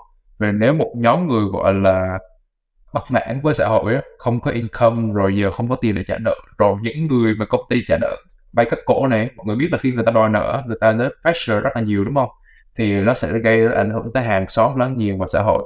Nên là về mặt xã hội thì phố rất là không sure là nó có ok hay là không? Ví dụ như bên mỹ đi, mình chưa có exposure tới việc người ta đi đòi nợ các cổ như thế nào. Nhưng mà ở Việt Nam thì chắc chắn mọi người đã nghe những chuyện là có người chạy xe tới chiếc nhà rồi hỏi thăm hàng xóm hay là nói cái gì đó rất là hăm dọa, đúng không? Thì thì đó, cái đó mình nghĩ sẽ bị ảnh hưởng. Và nếu mà không có công ty F88 này thì what's a better way để cho những người này có access hơn thì đương nhiên nó phải liên quan tới government hoặc là cơ chế tốt hơn an ninh xã hội, đúng không? Bên mình thì không có access social security social welfare tốt như nước Mỹ nhưng mà mình nghĩ là cũng có những cái chế bảo vệ thất nghiệp này nọ. Nhưng mà quay lại uh, market size đi nếu mà xã hội càng ngày đi lên thì cái pool những người ở giữa những người có income ổn định và là middle class nó càng ngày càng bự. Thì cái phần lớn phần mà những người là không có access to tiền càng ngày càng nhỏ đi thì đương nhiên là cái market size sẽ nhỏ và để những cái công ty này sustain được cái revenue ban đầu thì người ta một là phải widen cái cái cái uh, biên độ cái, cái lãi suất cho vay hoặc là bằng cách gì đó người ta chế ra những creative ways để make more income thì uh, thì nó là một cái mình nghĩ là cũng khá là interesting để think about và quay lại dòng vốn một chút khi mà dòng vốn như là nước vậy đó thì mình thấy là cái financial entities luôn là bị hit sau cùng trong mỗi cái cycle. Mọi người thấy không bảy không tám không bảy tức là người ta hit cái đó những cái mặt khác của uh, economy trước, xong rồi cho tới khi nó hit tới financial institution. Ví dụ như đây, tại vì Fed ở Mỹ rất là limited, người ta không có cách nào khác để control được inflation, ngoại trừ là tăng hoặc giảm interest rate. Và mọi người biết interest rate nó nó không phải là nước thánh, không phải là cái cái phép thành thông hết. Có thể affect inflation ngay lập tức nó sẽ affect hai hai đứa bạn mà mình thấy là directly affect đó là housing. Khi mà interest rate tăng, giảm thì housing sẽ bị affect đầu tiên và cái tiếp theo là cái manufacturing. Thì đó nên là khi mà uh, interest rate tăng lên mọi người mọi người sẽ bắt đầu sản xuất yếu hơn hoặc là siết chặt cho vay hơn bởi vì bây giờ là treasury nó sẽ an toàn hơn để đầu tư. Mọi người sẽ đổ tiền vào đó nên ít tiền vào thị trường và mọi người ít mua sắm hơn. Sẽ ảnh hưởng tới việc là ít tiền để người ta trả những cái mortgage backed securities. Và xong bắt đầu là bank ngày xưa vẫn đang ăn lời tại vì đang cầm deposit là low interest rate bây giờ thì interest rate đang lên đúng không? Đã đánh đang cái khoản chi dịch lệch đó. Nhưng mà over time nó sẽ realize là bắt đầu những công ty nó fail to make payment or fail to service their debt. Thì bắt đầu là bank không có tiền từ những người trả nợ của nó bắt đầu bank cũng sẽ fail luôn. Đó là đang đi vào cái chuỗi là phải chờ Việt Nam mọi người thấy là tương tự là các financial institution đang bị bóc và bóc vạch ra thì cái S8 này cũng cái case khi mà đó lãi lên cao uh, và người cái dòng vốn trong thị trường không có lưu chuyển được để cho những cái người đang nợ đó để mà trả nợ nữa thì ra mà bắt đầu nó đổ hàng loạt xuống. Chỉ chỉ có những cái đương nhiên là chỉ chỉ cũng sẽ đồng ý với phú nhưng có một số điểm chỉ nghĩ cái này không phải là vấn đề về market size. Nếu mà nói về cái câu chuyện là là khi mà cái economy nó grow lên thì cái cái số lượng người cần vay tiền nó sẽ ít lại. Chỉ không hoàn toàn đồng ý với cái theory đó lắm and and here's the problem. Well, ý phố là không không cần nhu cầu vay cắt cổ như vậy người ta sẽ have better access to borrowing. Tức là sẽ maybe cái, vay được better được nó sẽ somewhat correlate nhưng mà nó đối với chị nó sẽ somewhat correlate nhưng mà nó không hoàn toàn đi sai cái vấn đề đấy. Cái vấn đề của cái việc là khi mà cái economy nó lớn lên á vẫn sẽ là cái câu hỏi cũ là ai sẽ là những người cho vay? Và ở cái tỷ lệ ở cái rate nào người ta sẽ cho vay đây là không phải là cái câu hỏi về mặt system, ngay cả khi mà cái wealth gap, có nghĩa là cái cái rate, cái cái lãi suất mà người ta quyết định cho vay nó ảnh hưởng bởi cái khả năng trả lại tiền vay của người vay. Thì người ta phải nhìn vào cái cái cái thu nhập của người đấy, người ta phải nhìn vào cái cái rủi ro người ta mất tiền là bao nhiêu. Khi mà mọi người gửi tiền cho ngân hàng chính phủ cho, hay là mọi người mua trái phiếu chính phủ, cái tỷ lệ mọi người mất tiền rất là thấp, tại vì trừ khi chính phủ đó phá sản không? trừ khi đất nước đó phá sản thì người ta, người, mọi người mới mất tiền. Đó là lý do tại sao trái phiếu chính phủ nó lại có lãi suất thấp hơn rất là nhiều so với trái phiếu doanh nghiệp. Tương tự khi mà mình cho hai người vay tiền với nhau khác nhau nếu mà một người người ta có công việc ổn định, người ta có thu nhập ổn định, rõ ràng cái lãi suất người ta willing để người ta đưa cái khoản tiền của mình ra cho vay nó sẽ thấp hơn rất là nhiều và khi mà đối với những người mà ngay cả khi ngân hàng người ta còn không có tài khoản ngân hàng, người ta không mở được tài khoản ngân hàng, rõ ràng cái rủi ro mà người ta không trả lại được tiền rất là cao. Và bây giờ cái câu hỏi sẽ là đối với những cái đối tượng đấy, thì những cái financial institution này người ta sẽ willingly người ta cho vay với mức lãi suất là bao nhiêu? Và và cái, để để mà giảm được cái cái cái lãi suất này á, thì bây giờ cái câu hỏi sẽ là xã hội sẽ làm gì và chính phủ sẽ có những cái program hỗ trợ nào? Để có thể hỗ trợ được những người này. Tại vì ngay cả ở Mỹ nếu mà Vũ biết những người mà người ta bị vỡ nợ credit á, lãi suất người ta vẫn phải trả hàng tháng là hai mươi mấy phần trăm. Same thing. Uh, nó thấp hơn 50 phần trăm rất là nhiều nhưng mà nó vẫn rất là cao. Thì và khi mà cái cái market size cái cái economy nó grow lên á nhưng mà cái well gap nó vẫn còn ở đấy á thì cái số lượng người người ta cần cái khoản này vẫn thậm chí nó còn tăng lên nữa đây sẽ là cái câu hỏi vừa vừa là economy prosperity của mọi người cũng như là cái well gap và nó sẽ là cái những cái tầng lớp thấp nhất của xã hội ấy, những cái những người mà người ta không có nhiều cái điều kiện để người ta phát triển ấy thì người ta sẽ có những cái access nào đối với funding? Đó sẽ là cái câu hỏi chứ đối với chị nó không chỉ là cái câu hỏi đơn giản là về về mặt thị trường hay về mặt economy nó có đủ grow nó đủ lớn hay không? Chị nghĩ là thị trường Việt Nam nó khác ấy. Những cái mà chị nói dạ chị cũng ghi nhận nhưng mà cái hành vi tiêu dùng của người Việt Nam rất là khác. Và thực ra là cái tỷ lệ mà mọi người dùng thẻ tín dụng rất thấp. Và hầu hết các các ngân hàng, rồi là đặc biệt là ngân hàng nước ngoài, họ đánh thị trường Việt Nam và họ kiểu như là có cái sản phẩm thẻ tín dụng thì hầu như là đều không có không có thành công cho lắm. Không phải là vì người Việt Nam không đủ điều kiện mở thẻ tín dụng đâu. Thực ra là người Việt Nam rất rất là có điều kiện ấy và đặc biệt là cái, cái người bán hàng kiểu dưới tỉnh kiểu tier 2, tier 3 city ở Việt Nam ấy họ có khi là có nhiều cash ừ, hơn bọn mình nhiều ấy. Nhưng mà họ không có cái hành vi là mở thẻ tín dụng nên là họ, họ không có cái điểm tín dụng đấy thôi. Nên là cái mô hình của F88 chị thấy là nó work là vì thế bởi vì nó nó gặp được cái financing need là ngay lập tức tại cái thời điểm đấy là tôi cần financing. Ví dụ như là có cấp cứu ở bệnh viện gì đấy chẳng hạn tôi phải trả mấy chục triệu gì đấy chẳng hạn. Thì phải trả liền một cục như thế mà. Thì thì đương nhiên là cái cầm đồ là cái giải pháp rất là nhanh. Vì là họ không có thẻ tín dụng hoặc là họ cái hành vi của họ là không tiêu bằng thẻ tín dụng. À, hoặc là ngân hàng ví dụ như là mình bọn mình sống ở thành phố quen rồi bọn mình không không biết được cái hành vi của mọi người ở dưới các cái thành phố nhỏ hoặc cái tỉnh như nào. Thì cả một cái tỉnh may ra được chi nhánh cả một à, có khoảng 1 đến 2 chi nhánh ngân hàng. Thì làm sao mà họ kiểu tin tưởng để dùng thẻ tín dụng được? Nên là mọi người đừng có cái kiểu là suy ra là từ thị trường Mỹ là là đấy là sẽ là thành uh, à, áp dụng được cho Việt Nam ấy. Và đừng có nghĩ là um, vì là mình sống ở thành phố rồi là uh, mình có thẻ tín dụng này kia thì thì mình nghĩ là toàn bộ hành vi tiêu dùng của những người giới tình họ không banh được là tại vì họ không có uh, không có tiền. Không phải như vậy đâu. Yeah. Chính xác. Thì cái khả năng đánh giá rủi ro của người cho vay uh, đôi khi nó sẽ có một cái gap rất là lớn so với cái khả năng trả lại tiền của người vay tiền. Như chị nói những người mà người ta làm kinh doanh những cửa hàng nhỏ lẻ ở các tỉnh lẻ đôi khi người ta cash rất là nhiều. Nhưng mà bây giờ đặt câu hỏi là làm sao để người cho vay người ta biết được cái đấy? Đúng không? Thì khi mà mình không có một cái hệ thống mình đánh giá credit system mình không có đủ mạnh ấy thì rõ ràng là cái rủi ro cái gap rủi ro nó sẽ tăng rất là cao. Và khi cái gap rủi ro đó cao ấy thì rõ ràng là người cho vay người ta bắt buộc phải cho vay với lãi suất cao. Nếu bất kỳ khi nào người ta muốn cho vay thì cái câu hỏi của phú và anh vũ là làm thế nào để có thể giảm cái cái cái cái cái interest rate này xuống từ năm năm mươi mấy phần trăm xuống còn hai mấy phần trăm nếu đối, nếu mà những người này cho vay thì với em cái cái giải pháp là mình phải đánh giá được credit risk của những người này. Mình phải build được một cái system có thể đánh giá được cái risk này. Như hồi nãy em nói cái vấn đề không nằm ở là cái khả năng trả tiền vay mà là người vay người ta nghĩ cái khả năng trả tiền vay của người vay là bao nhiêu. Kể cả cái credit scoring ở Việt Nam nó cũng không thể nào nó không thể nào work như là ở Mỹ là mình có mình có mở thẻ xong rồi họ có điểm cho mình ngay lập tức được đâu. Um, ở Việt Nam chị nghĩ là uh, vì những cái thông tin là về um, income um, thu nhập các thứ của của mình nó không được hệ thống hóa như Mỹ nên là mình phải cái cái cái cách đánh đánh giá điểm rồi làm uh, risk management ở Việt Nam phải rất là khác. Uh, thậm chí là kiểu nhau hỏi vì tâm lý các thứ um, nhiều hơn. Wow that's my two cents.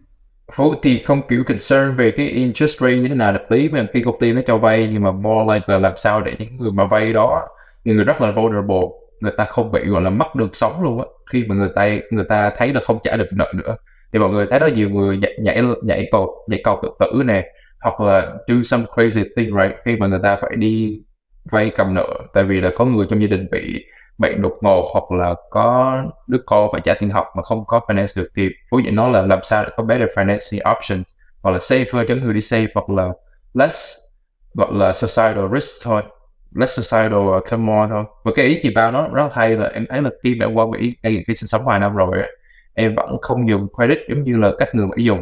Tức là em dùng mà em trả kiểu như là gần như là liền để mà build điện thôi mà em thấy rất nhiều bạn của em người ta để credit đó xong rồi người ta chỉ trả minimum payment để người ta sustain cái credit nó duy trì duy trì duy trì thì em thấy là đó, ngay cả em sống ở Mỹ một thời gian em, cái thói quen dùng credit của em nó khác thì em có thể hiểu được tại sao là người ở Việt Nam người ta vẫn là prefer keep cash và rất là ít kiểu dùng credit card theo cách người Mỹ dùng. Nhưng mà đó là cũng là một lý do mà giúp nước Mỹ nó có này kinh tế nó là mạnh là người ta multiply được cái cái dòng tiền trong thị trường người ta rất là nhiều đó nếu mà một người chỉ có cash một ngàn nhưng mà credit line là ba ngàn đi, thì vô tình nó nhân ba lên hoặc là total uh, lượng tiền người ta access là bốn ngàn thì tự nhiên nó ai cũng nhân bốn lên như vậy thì cái dòng tiền nó xoay xoay xoay cho nhiều rất là nhiều. Incentivize consumption. 2 phần 3 GDP của Mỹ là consumption ấy.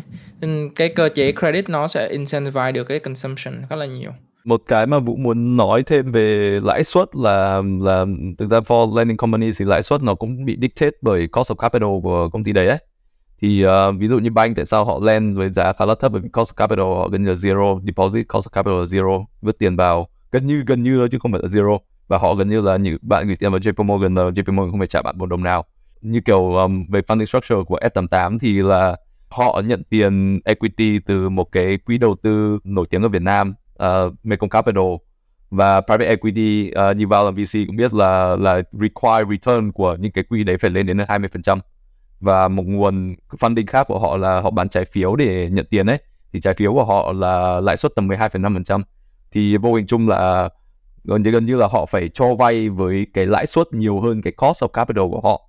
Và nếu mà bạn ví dụ như bạn cost of capital equity ở Việt Nam là 25% thì ít nhất là họ phải cho vay với giá ít nhất là trừ đi chi phí mở tiệm các thứ phải tầm 30 40 phần trăm trở lên là là cũng bình thường thì lại quay lại câu hỏi là là liệu một công ty cho vay như thế có nên nhân rộng và sở hữu được sở hữu bởi một quỹ đầu tư mạo hiểm như Mekong không? Thì đấy là thực ra đấy là một cái existential question hơn.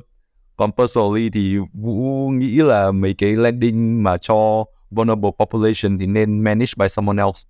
Nhưng mà cái đấy thì thì uh, thì mình cũng không biết là cơ, cơ chế ở Việt Nam thì như nào. Someone else thì là ai? Nghĩa là một người khác đúng không? Thì không có sẽ có những có những quỹ đầu tư và có những entity government entity nó sẽ có lower required rate of return. Nó không bắt buộc công ty là phải go public. Nó không bắt buộc công ty phải nhân nhân giống mạnh như thế đòi hỏi như S88 bởi vì cái mô hình nó khác với như kiểu thế giới di động là bán khác ấy. Còn uh, về uh, thực ra về uh, lãi suất thì thì có hai hai thể loại vay đúng không? Một thể loại vay là unsecured một thể loại là secure vay của S88 là secure lending là là có thế chấp khác hẳn với every credit. Thế nên là cái việc nếu ví dụ bạn không nhận được tiền thì bạn lấy luôn xe của người ta chứ bạn không nhất thiết là phải phải phải trả cái tiền ờ, lãi nặng đến mức đấy ấy. Thì đấy là view của vũ thôi. Còn uh, Yeah, t- tất nhiên là họ làm free market thì thì họ consumer vẫn sử dụng dịch vụ của họ để chứng tỏ là họ vẫn có nhu cầu ấy. View của Vũ là không nhất thiết là một cái entity lending như thế lại phải phải cắt cổ đến mức đấy. Chờ khi mà khi mà họ là secure lending và họ không không không nhất thiết phải credit score cũng không quan trọng trong cái vấn đề này bởi vì họ cầm họ cầm đồ là họ họ à, họ nắm nắm đang chui rồi họ giữ. Nếu mà có vấn đề thì à, họ lấy luôn tài sản của người người cho người người vay chứ không phải là um, chứ không phải là họ có vấn đề như kiểu phải đi đòi nợ như kiểu every credit. Nãy tính nói secure lending mà quay mất ngay cả trong secure lending mình cũng có là over collateralized hoặc under collateralized nhiều khi người ta thế chấp cái xe 20 triệu nhưng người ta vay 50 triệu đi thì đương nhiên là E88 có khả năng bị lỗ nó không hoặc là nếu mà vay 10 triệu mà bỏ cái xe 20 triệu ok make sense. Thì thì thì đó lý do em nói là khi mà con người đẩy tới đường cùng là phải thế chấp cái xe giống như là một trong những cái access cuối cùng trong cái nhà rồi đó, để mà mà một người để deposit đó là người đó cực kỳ cực kỳ vulnerable. Và ví dụ như nói ở Việt Nam rất ít dùng cái entity giống như LLC hoặc là những cái entity protect cái người chủ sở hữu. Nếu mà có ví dụ default đi chẳng hạn thì không bị ảnh hưởng tới những asset khác ví dụ em nghe từ những trường hợp người xung quanh em kinh doanh đi thì giống như là Việt Nam hay có kinh doanh kiểu all in đó, bỏ tất cả vốn và cầm sổ đỏ vào xong bị một phát là bay sạch luôn. Thay vì người ta bỏ nhà mình với trust bỏ, hoặc là bỏ vào LLC chẳng hạn thì nếu mà fail thì fail ở một cái ờ, công ty đó thôi không bị ảnh hưởng đến những asset khác. Và thấy đó Việt Nam thì hay hay bị cái trường hợp đó mà cũng không biết không biết tại sao mọi người không dùng những cái different entity khác nhau để protect bản thân. Cái câu hỏi của chị sẽ là những cái case nào người ta sẽ rơi vào tình trạng vulnerable và nó sẽ có những cái cách giải quyết khác thay vì là mình sẽ chỉ cần focus à, mình sẽ luôn focus vào là làm sao để giảm cái giá vay ấy. ví dụ như là mình sẽ đặt câu hỏi là những cái trường hợp nào mà một người người ta sẽ đi thế chấp xe của mình đúng không? Một cái phương tiện dùng để đi lại hàng ngày. Sẽ có ba trường hợp. Một là trong nhà có một người đang bị bệnh và người ta không có tiền để để chữa bệnh hay là phẫu thuật gì đấy người ta bắt buộc phải phải làm như thế. Thứ hai là không có tiền ăn. Ờ, thì ở Mỹ người ta sẽ có những cái như là food stamp đúng không? Những cái cái cái, cái welfare để hay là những cái chương trình từ thiện. Ở Việt Nam cũng sẽ có những cái chương trình từ thiện để hỗ trợ lương thực này kia nếu nếu có nhiều cái tổ chức từ thiện. Cái trường hợp thứ ba là cho con cái đi học. Ở phương đông mình ở ở một cái nét văn hóa rất là hay ở phương đông là sẽ luôn luôn ưu tiên cho con cái chuyện học hành. Và đôi khi người ta đôi khi người ta thậm chí là người ta sẵn sàng người ta đi cầm cố để người ta cho con cái học hành hoặc là đi thi thố gì đấy. Không? Thì đó sẽ là ba cái trường hợp. Thì nó sẽ có những cái cách giải quyết để làm sao nào để mình có thể là trong ba cái trường hợp đấy số lượng người người ta phải thế chấp đi vay cầm cố xe để đi vay nó ít hơn. Đó là những cái trường hợp mà mà người ta vay vì mục đích positive đúng không? Còn những cái mục đích negative như là cầm cố để đánh để gamble cầm cố để cờ bạc hay là đánh bóng đá uh, hay là chơi đồ thì đương nhiên là đó là những cái case mà mình không giải quyết được rồi đúng không? Thì đấy chỉ nghĩ là ngoài cái vấn đề là mình luôn luôn focus vào cost of borrowing á thì nó sẽ có những cái, solution những cái phương pháp những cái cách giải quyết khác nữa. Uh, out of the box một xíu.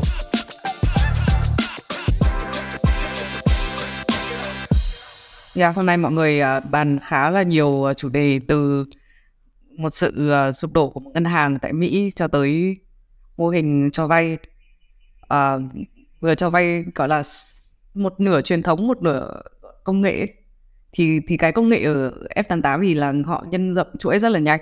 Thì thì mình thấy là họ scale như nhanh như một công ty công nghệ. Nhưng mà thực ra là cái mô hình cầm đồ thì nó không phải là um, không phải là mô hình mới. Mình nghĩ là nó tồn tại từ bao nhiêu đời nay rồi chứ không phải là không phải là như chị nói là từ 10 10 năm nay đâu. Nhà cái cái cầm đồ thì nó tồn tại mấy thế thập kỷ nay rồi. Yeah, thì cũng học được uh, rất là nhiều. Rồi tôi thậm chí là mình còn nói cả kế toán gọi là accounting standard nữa lâu lâu rồi mới được nhớ lại uh, những cái giây phút mà đi học uh, CPA ngày xưa thì phố vừa rồi học thi xong CFA thì chắc là cũng chưa động đến cái này đúng không? Uh, chưa. Yeah, nó có trong level 1 mà à, giờ nó còn chưa đâu. Yeah. Nhưng mà cái hồi mà kiểu Vũ với chị thi FAR thì cái này căng hơn nhiều nghĩa là họ kiểm tra rất là kỹ về cái đoạn financial reporting này thì gọi là cũng được um, có một chút kỷ niệm về uh, những thời uh, mình mới tốt nghiệp ra trường yeah. Yeah. Yeah. cảm ơn mọi người hôm nay đã um, bàn bạc rất là sôi nổi uh, có những cái đóng góp những cái bài học cũng như là uh, luận điểm về uh, sự ảnh hưởng của những cái sự việc này um, thì trước um, trước khi kết thúc chương trình thì uh, không biết là mọi người có thể chia sẻ một cái um, fun fact gì đấy cho weekend của mình được không?